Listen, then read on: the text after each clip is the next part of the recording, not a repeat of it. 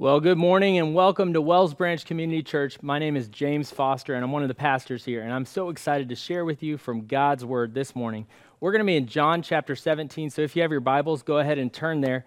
And while you do, let me catch you up on this series. This series is Reconciled. It's all about how God has done this mighty work to reconcile us to Himself, and He's given us this mighty work, this weighty work of reconciliation. Our world is in desperate need for reconciliation, and uh, unless you live under a rock, you know that. Uh, even last night in Austin, there was a shooting uh, at a Black Lives Matter protest, and uh, someone died.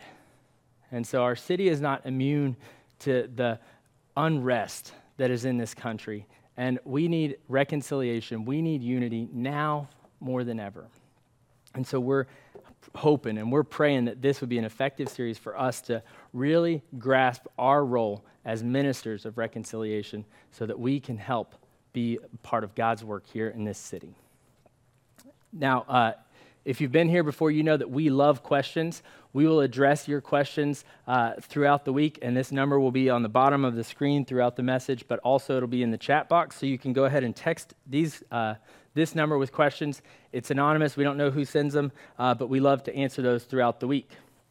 Now, uh, we know that reconciliation is important, we know that unity is important. But because of our sin, because of who we are, we have trouble pursuing unity, and it's because we resist it because we prefer these, these other things instead. So instead of uh, sanctification, we prefer selfishness. Uh, we we want to be happy more than we want to be holy. We want to be right more than we want relationships. And so, oftentimes, what this looks like is we're just really arrogant and really prideful. And our pride is repulsive, it pushes others away. And, and what God's heart for us with unity is, is that He would be uh, demonstrating His power and His love through the way that His church is united. And, and that would be the hope that, uh, and, and that he would really be on display through our marriages and through the church. And these are two areas that are of special focus for God because it really displays his glory. But also, these are areas that are under constant attack from the enemy, that he wants to divide our marriages. He wants to uh, make us hate one another, and he wants to divide the church. Um, so that uh, God can, God's glory won't be shown to a world who's in desperate need of a Savior. The second way we resist pursuing uh, perfect unity is that we prefer staying over sentness. Being, seeing ourselves as a sent one, it's, it's, a, it's a shift in our mindset. It's something that's difficult for us to see. We would rather stay because it's comfortable here. We want the good life more than the sent life, and those two things are opposed to one another. The good life is, hey, I want to build my kingdom. I want to have my nice stuff. Don't touch my stuff. This is all about me. But the sent life is no, I'm going to put myself low so that I can serve you, so that I can show you that I know my God. And uh, a lot of times, this, uh, that for me, uh, I, am guilty of this, right? Uh, and that there have been times where I've been so busy and so packed with uh, trying to make my good life, even with something like uh, seminary. I've been so busy trying to get a good grade and afraid that I was going to fail that I, I neglected caring for friends. And so we, I can find myself and we can find ourselves staying over being sent ones and going. And, and the third way that this happens is that we prefer surface over substance. And so when uh, things get hard, right, it's easy to just put a band aid or say, hey, we'll, we'll work through this later. Um, I, don't need to, I don't need to fix this right now. Let me just uh, pretend that we're good and I'm just going to tolerate you. And if I just tolerate you, it doesn't really matter that we really have unresolved conflict. And in, in our marriages and in, in the church, this is especially uh, this is especially true, right? Where it's like, hey, let's just put on a happy face. We'll go to church. We'll we'll pretend that everything's good, and then uh, we'll we'll work it out later. We'll hash it out. The second you get in the car, you're starting the argument again. And and and the issue is that we would rather talk about people than really resolve the conflict because resolving conflict takes a lot of work. It takes a lot of energy. It takes a lot of effort and it, and it hurts. It's painful. It's a painful process. And so, for these reasons, uh, we neglect pursuing perfect unity, but God desires for us to pursue that perfect unity. And what, where we reach this in God's word today is John chapter 17. Jesus is about to go to the cross. He prays for himself, he prays for his disciples, and then he prays for future disciples. He prays for us. And this is this beautiful text because we get to see the heart of God. We get to see Jesus' heart for his disciples and for his church. And so, this is a great place for us to learn why unity is important and essential for us to pursue. starting in verse 13.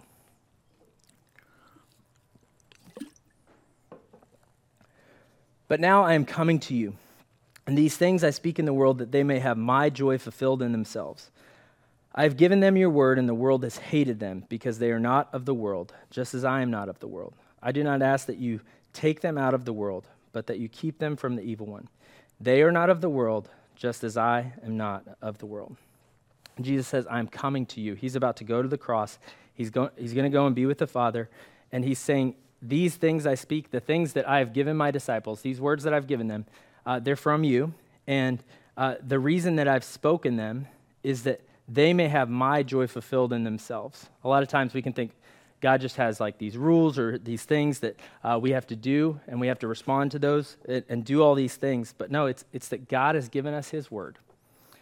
He spoke His word through Jesus and through uh, His word, the Bible, that we can, we can look to and glean from, uh, that we might have His joy fulfilled in ourselves. Because when we try to find our joy anywhere else, it's going to be empty. We're not going to find joy in anything but Jesus, and we're not going to find our joy in anything but God's word. He says, I've given them your word, and the world has hated them. He says, the world. When he says world here, wor- world is repeated 11 times in these 11 verses. It's, it pops up over and over and over again. And what it's talking about is either non believing people in the world or it's talking about uh, the systems of this world that are hostile to the, even the idea that God exists. He says the world has hated them because they're not of the world just as I am not of the world.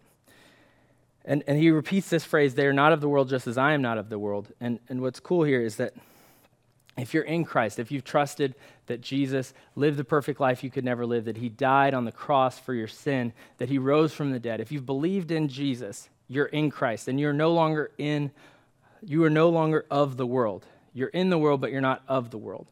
You are a sent one. You are representative of Jesus. He says, I do not ask that you take them out of the world, but that you keep them from the evil one. Whenever we get saved, we don't just get teleported to heaven, right? That would be cool in a lot of ways that uh, we just not have to deal with any sin on this side uh, because all of a sudden we're, we're right with God and we can, we can just go there.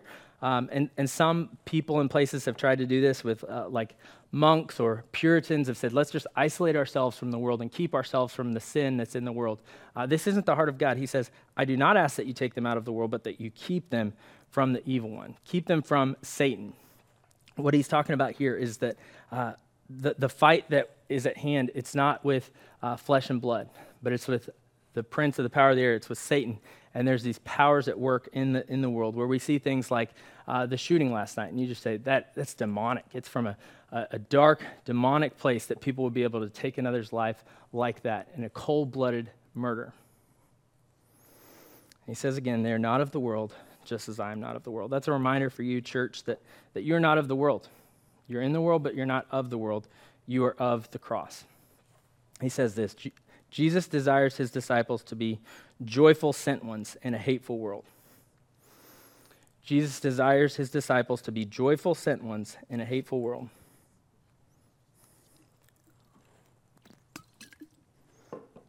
For us to embrace this, for us to be people of the world and not uh, we're people of the cross now, not people of the world. And for us to embrace this uh, reality with people who are so very different from us, it's really challenging, right?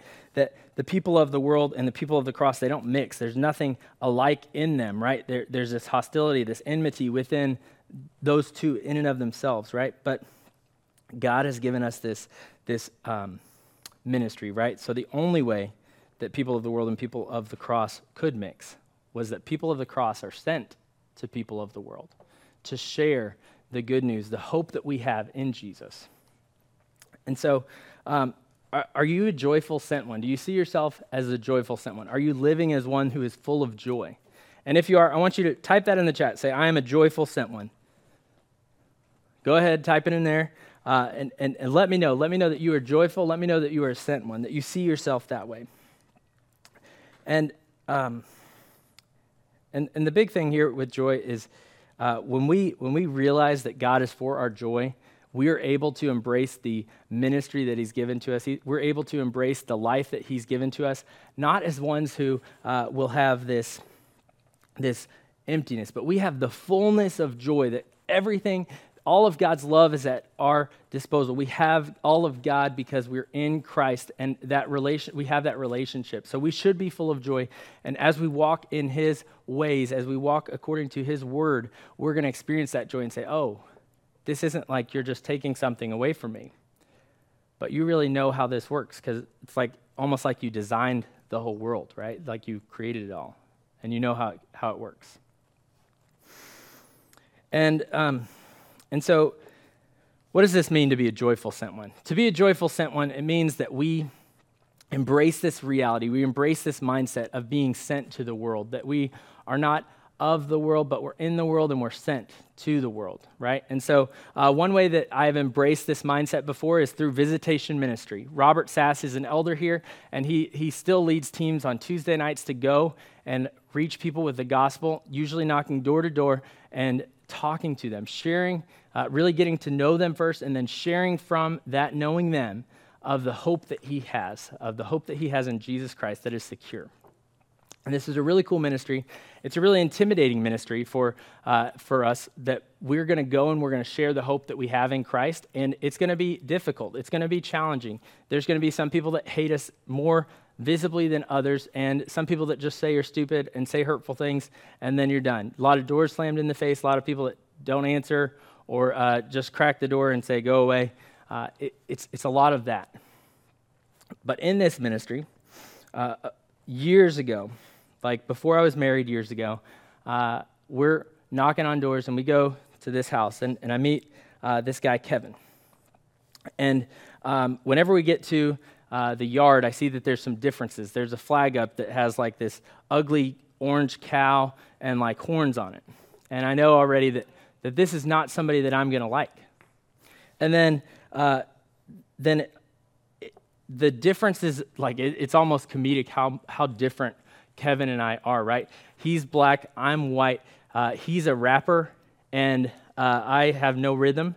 Uh, he, he is, he's, and he's not just like sort of a rapper, he's like a big deal rapper. Like he's uh, going to ACL, he's doing South by Southwest, he's touring with all the big names of this time, uh, and I'm a nobody. And like he's like full of style, he's super cool, uh, and I'm just like, what is happening? Are we, are we at the wrong house? Because I feel like super intimidated and super out of place here. He's super cool, and I'm super awkward. And uh, let me show you guys uh, Kevin here. Uh, so this is Kevin uh, doing a concert. Just uh, embrace Kevin's coolness and my awkwardness here for a second. About as opposite as can be, right? Um, and, and if you're a normal person, when you go and you are hearing and sharing the gospel, you're going to feel even more uh, awkward telling someone, hey, uh, I think that you're a sinner. And uh, because you're a sinner, you've got a need for hearing the gospel that Jesus lived the perfect life you could never live, that he died the death that you deserve, that he rose from the dead. And if you believe in him, you can live forever with him. That might feel awkward. Um, I think my, my awkward feeling thing. It's not something I, I, really have, so I don't always feel that awkwardness. But I know for a normal person, sharing the gospel with someone way cooler than you, it, it, it's really hard. It's really difficult, it, it feels really weird, right? Like, uh, are we at the right house? Is this the right person? Uh, I mean, just look, he's got all this style. Uh, I, I, was reading some uh, old reviews about Kevin, and, his, and a lot of people uh, were just boasting about his lavish style and how he pushes it uh, with his fashion and all these things. And I'm like the guy who's getting made fun of for wearing tall socks with my uh, shorts, like I'm 40 years old. And, and so these, this felt really discouraging. It felt really confusing. Like strategically, there, there has to be a better group that we could send. Uh, we could send somebody to see Kevin. And so, uh, but, but I saw myself as a joyful sent one. And as I saw myself as a joyful sent one, it, it allowed me to say, okay, I, I know that I'm a joyful sent one that God, maybe you're doing something through this, and so uh, I'm here and I'm available. Let's do it. So we, we see that Jesus prays for his disciples to be joyful sent ones. What else does Jesus pray for his disciples? Verse 17 says this Sanctify them in the truth. Your word is truth. As you sent me into the world, so I have sent them into the world. And for their sake, I consecrate myself that they also may be sanctified in truth. Sanctify, it's this big word. It just means set them apart for holy purposes. Set apart for holy purposes. So, for a believer, as we're sanctified, we become more and more like Jesus. From one degree of glory to the next, we're becoming like our King, like Jesus. And uh, what Jesus is praying here is he's saying, set them apart for a holy purpose. Let them be uh, set apart. And, and what's cool is that God answers this prayer, that the reason we would have God's word is that the disciples were faithful to this, that they walked in this, that they lived this out. He says, Your word is truth. Uh, and this is the way that we would be sanctified. The way that we would be able to become more like Jesus is by living, breathing, knowing God's word, being acquainted with God's word, not just hearing it, but hearing it and obeying it, being changed in our head, in our heart, and in our hands, in our very being by God's word, because that's where the joy is. He is where the joy is. As you sent me into the world, he says, I've, i was sent and I'm sending them. I'm the sent sender. And, and we, we're following Jesus as we become set apart, as we're sanctified, and we're following Jesus as we uh, be, be sent, as we are sent ones who have this hope. We have this message, and we're sharing it with others.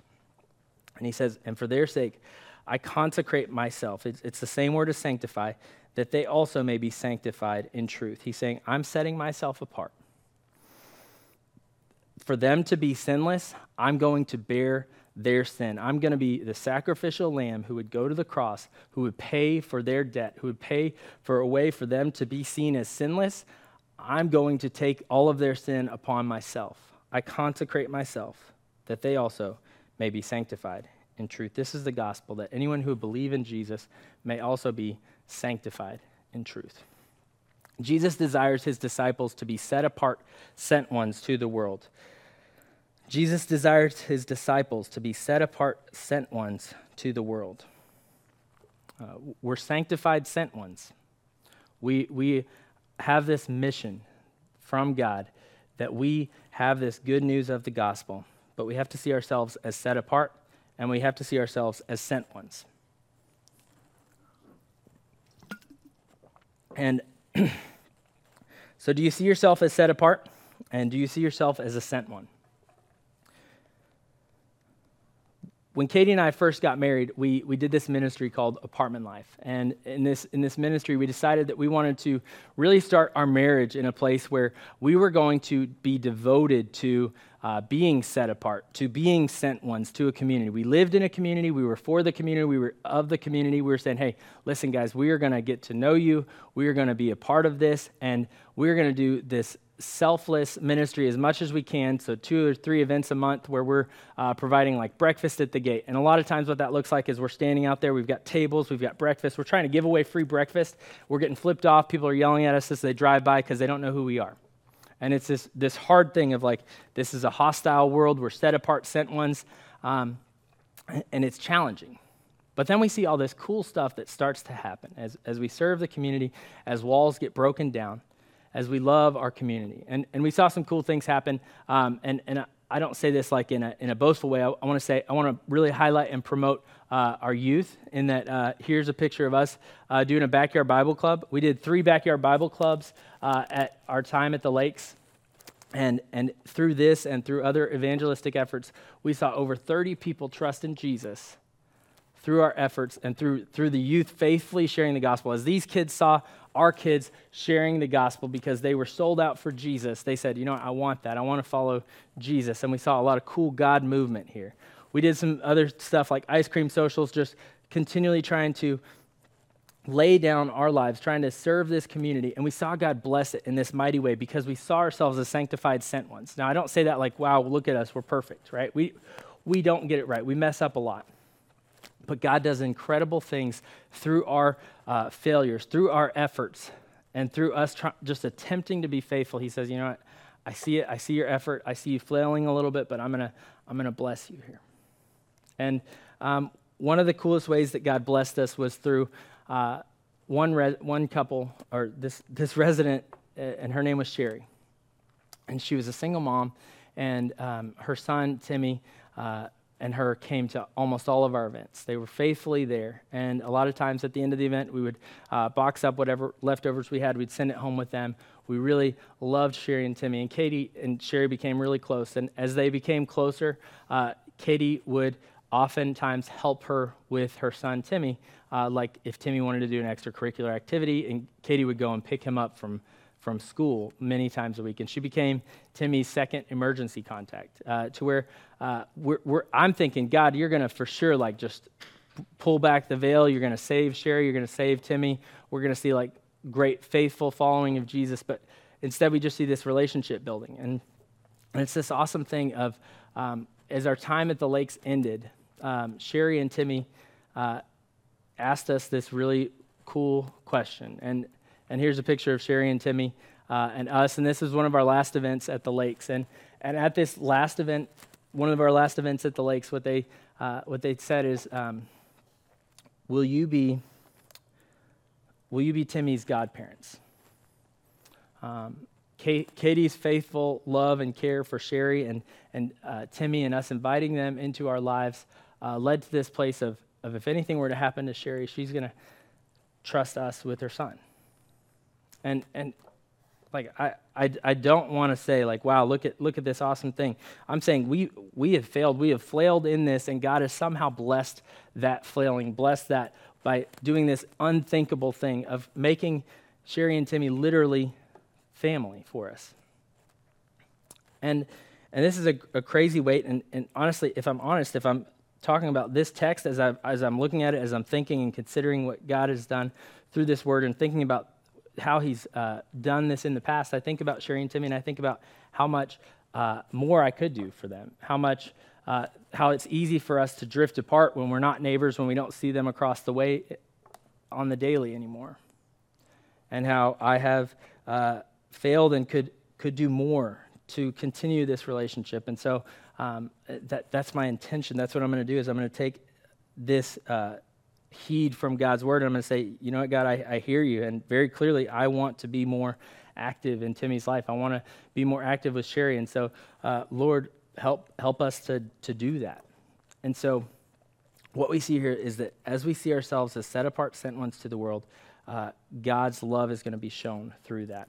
And we see that in verse 20 when the, the text takes a big turn.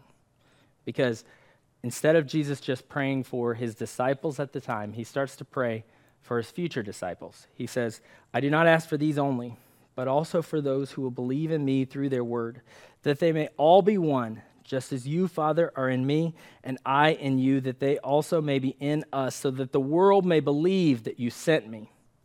The glory that you have given me, I have given them, that they may be one, even as we are one, I and them, and you and me, that they may become perfectly one, so that the world may know that you sent me and love them, even as you loved me. This is incredible. Uh, he prays for those who believe in me through their word. A lot of times we can read ourselves into God's word. We can say, oh, that must be about me, right? Um, literally, here, Jesus is praying for me. He's praying for you. He's praying for those who will believe in me through his disciples' word. And what does he pray for us? That we would be one. This, this oneness, it's such an important thing, right? Uh, Ace, my son, his name is the same Greek word as this. This is hen. Uh, heis is another rendering of it, the masculine form of it. This word for one, it's, it's a passion of Katie and mine.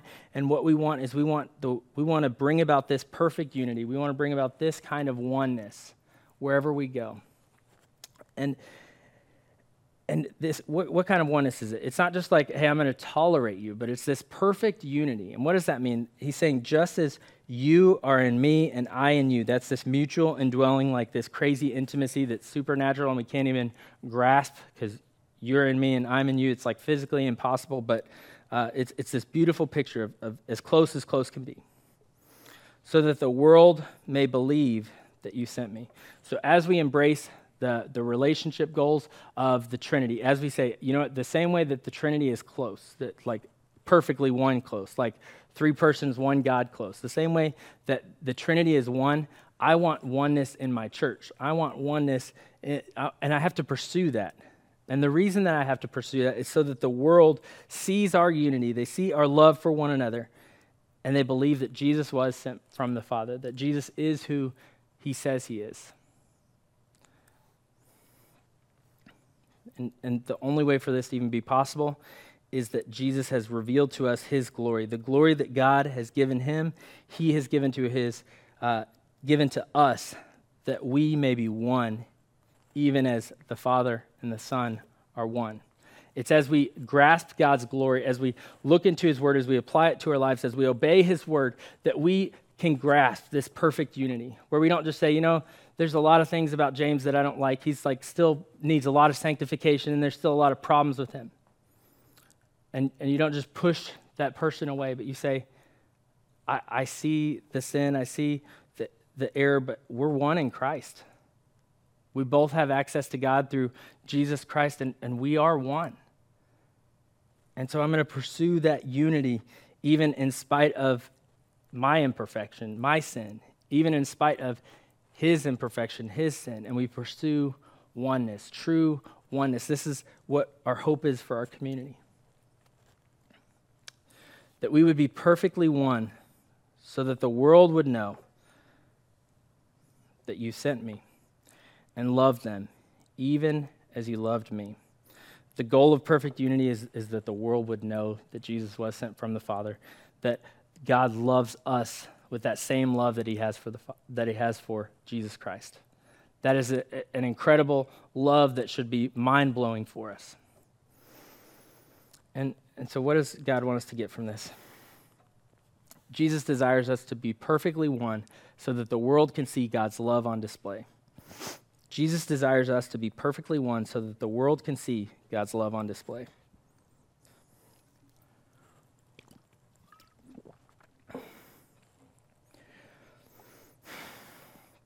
Perfect unity is not just it's not simply tolerating somebody. It's not saying, you know what, I'm going to keep it at the surface and I'm just going to say, I don't need any relational depth with you. It's saying, I'm going to pursue you. I'm going to pursue unity with you by actually knowing you, by actually caring about you, by uh, righting my wrongs, by, by apologizing, by forgiving, by pursuing that unity and seeking that, reflecting and saying, where could I love better? And, and how can I better reflect Christ in my relationships? Where could I love better? And how could I better reflect Christ in my relationships? Am I forgiving? Am I uh, just giving people opportunities to forgive? And, and like for us and other churches, this doesn't mean that we just embrace, uh, we say, you know we need just one world church. And we say, let's just embrace everybody together. We're all just one church. No, but, but it is a unity and love that we say we are for uh, other churches. That if they're preaching Jesus and the gospel, we are for them. Um, a win for the kingdom is a win for the kingdom. And, and so, uh, what does it mean for Jesus to Jesus' desire for us to be perfectly one so the world can see God's love on display? Well, I started sharing with you guys about Kevin, right? Uh, where where Kevin and I we get to we get to know each other. We're unlikely friends or acquaintances at best.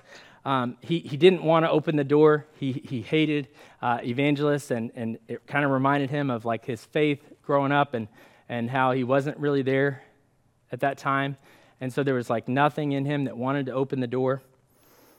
There was a hostility there, but but there was also this other story of what God had been doing in his life outside of that where God had actually been uh, causing him to question his uh, aspiring rap star goals uh, and que- using those to question uh, that against his faith. And, and uh, I was texting him yesterday, and he, he said this um, I think at a certain point, that lifestyle definitely made it more difficult to get back connected. I didn't want to look like a hypocrite, you know. I, I'm talking about drinking, partying, sex. How can I go to church after that?